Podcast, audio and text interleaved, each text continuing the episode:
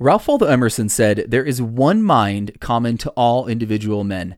Every man is an inlet to the same and to all of the same. To this I say, there is also one fire common to all individual men. There is one indomitable spirit. Just as surely as we are part of the one mind to which Emerson refers, likewise we are part of one unstoppable life force, one strength. You are an inlet to the full power of this force. As you battle resistance to persist through challenges, know that you do not battle alone. We battle as one. We are brothers, forever connected by and fueled by the same power. Honor yourself and your fellow man by recognizing this force within yourself. Do the work. Look within. The spirit and strength we all share flows through you.